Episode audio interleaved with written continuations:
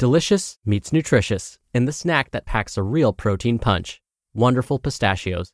Each one ounce serving of wonderful pistachios has six grams of protein, giving you over 10% of your daily value and making wonderful pistachios one of the highest protein nuts. But perhaps more than that, I love all of the flavors they have. Their sea salt and vinegar ones are my favorite when I'm craving that flavor but want to keep it healthy. But that's just the tip of the iceberg. Wonderful pistachios come in a variety of flavors, like chili roasted, honey roasted, smoky barbecue, and jalapeno lime, perfect for enjoying with family and friends or taking them with you on the go. Whether you're a pistachio purist who loves cracking open every nut, or you prefer the convenience of no shells pistachios, Wonderful Pistachios has got you covered. Grab Wonderful Pistachios and elevate your snacking game today. So fill up with a healthy snack when hunger strikes. Visit wonderfulpistachios.com to learn more. That's wonderfulpistachios.com. This is Optimal Health Daily, episode 2246 10 Scientific Studies That May Change the Way You Approach Weight Loss, Part 2, by the NeuroGym team of myneurogym.com. And I'm Dr. Neal. Welcome back to Optimal Health Daily, or welcome for the first time if you're new here. This is the podcast where I act as your very own personal narrator and read to you from some of the most popular health and fitness blogs online. Now, for a lot more blogs being narrated for you, check out Optimal Living Daily. You can search and find that podcast wherever you're listening to this. Now, today's episode is part two of a longer post. If you missed part one, then I recommend going back and listening to that first. That was episode 2245. But if you're all caught up, let's get right to part two and continue optimizing your life. 10 Scientific Studies That May Change the Way You Approach Weight Loss, Part 2, by the NeuroGym team of myneurogym.com. 6. 9 out of 10 restaurants in America are overfeeding you by a lot. Everyone knows that fast food isn't good for you. But when was the last time you thought about your meal at a sit down restaurant? That's real food, right? So it's healthy automatically. One of the problems here is quantity, not quality. The average daily calorie recommendation is about 2,500 for men and 2,000 for women. Unless you're big on tapas or gourmet restaurants with teeny portions are your thing, you're likely eating too much.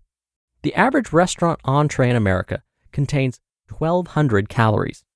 American, Chinese, and Italian foods are even worse, with an average of almost 1,500 calories per plate. We're not even talking about drinks and appetizers. If you're the type of person who can't even imagine life without a bi weekly trip to your favorite happy hour, here's a tip order your meal and ask for a to go box right away. When your food arrives, put half of it in the box for later and enjoy two meals for the price of one. Or if leftovers are totally unappealing to you, order one entree and split it with your dinner companion. 7. The type of protein you eat may reduce your risk of type 2 diabetes. An inquisitive nutritionist wanted to know if there was a difference between people who ate more plant protein and people who ate more animal protein. So, he took a huge sample of people and found out that there is. He observed that switching just 5% of your protein intake from animal to plant sources gives you a 23% reduced risk of getting type 2 diabetes. That's pretty significant. So, next time you want to consume a chili cheese hot dog, consider having a plant based meal instead. 8.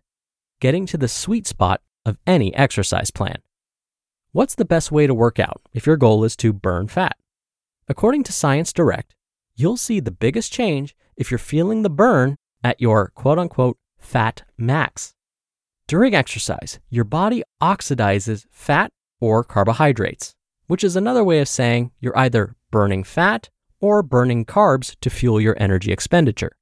As you increase the intensity, you may start burning more fat until you hit a peak.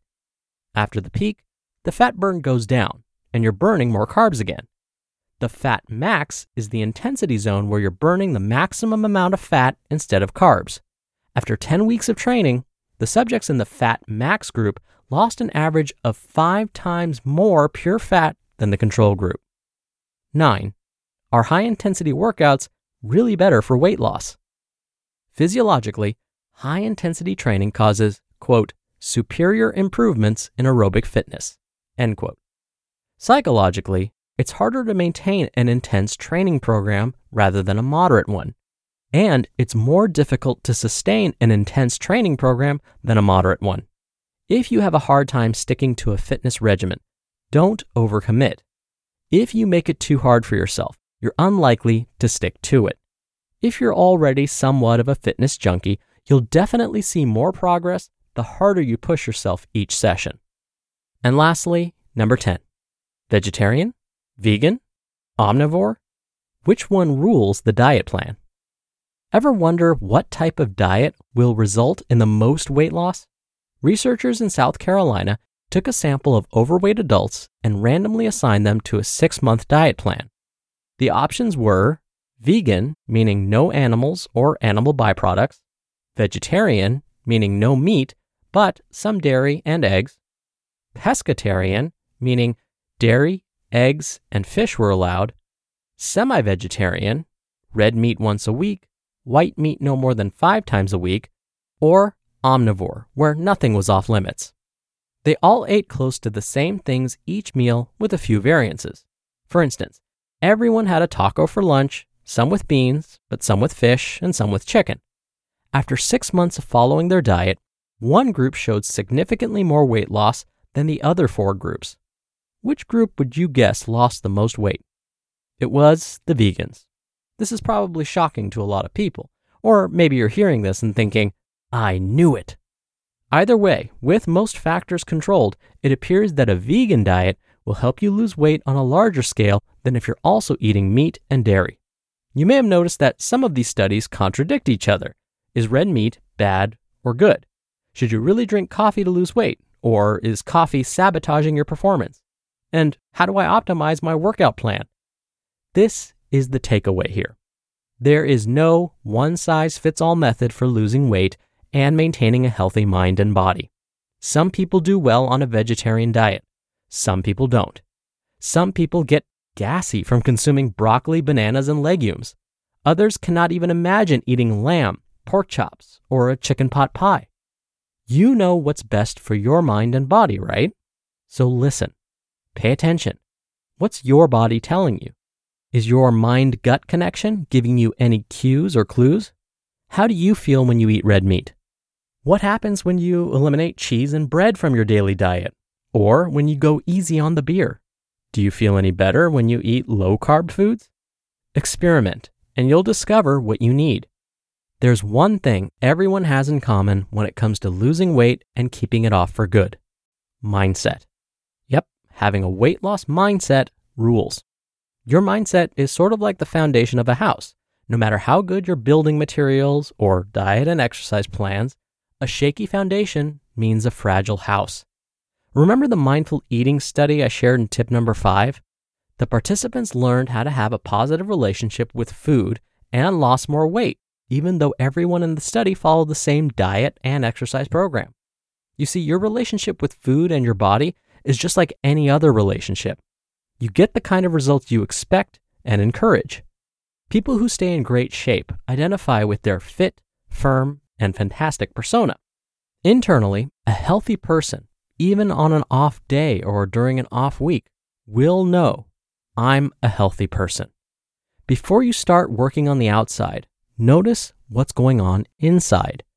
Think about some of the negative self talk you hear in your head sometimes. We all have it. Would you ever talk to your best friend that way? Probably not. If you know anything about winning friends and influencing people, especially. It's much easier to help and encourage people when you're positive and supportive, right? Luckily, you can train your brain to change, just like your muscles.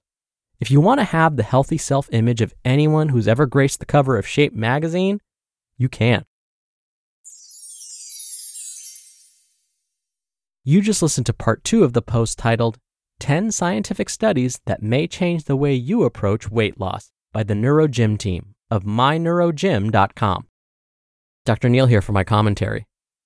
Now, the takeaway from today's article was really important.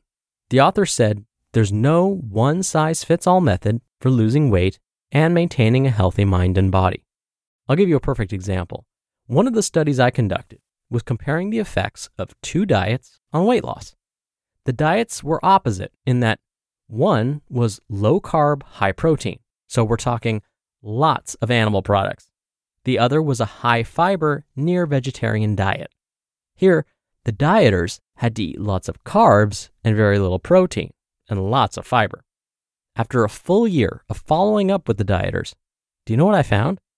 Both diets worked equally for weight loss, meaning both groups lost about the same amount of weight. What happened? Now, the difference between those that were successful with their weight loss and those that weren't all came down to whether or not the diet suited their lifestyle. Meaning, did they enjoy the foods they were told to eat? If so, then they were able to lose weight. If they didn't enjoy the foods they ate, then they were likely to cheat, go off track, and therefore not lose as much weight. So, as today's author said, find which healthy habits work best for you. Remember, it's a lifestyle. You want to stick to these habits for life, and you're more likely to stick to them if you actually enjoy what you're doing. All right, thank you so much for being here. Thank you for listening every day. Thank you for sharing this show with someone. That's one of the best ways to keep the show going. I hope you have a wonderful rest of your day. And I have a bonus episode coming up for you in just a moment. So I'll see you there where your optimal life awaits.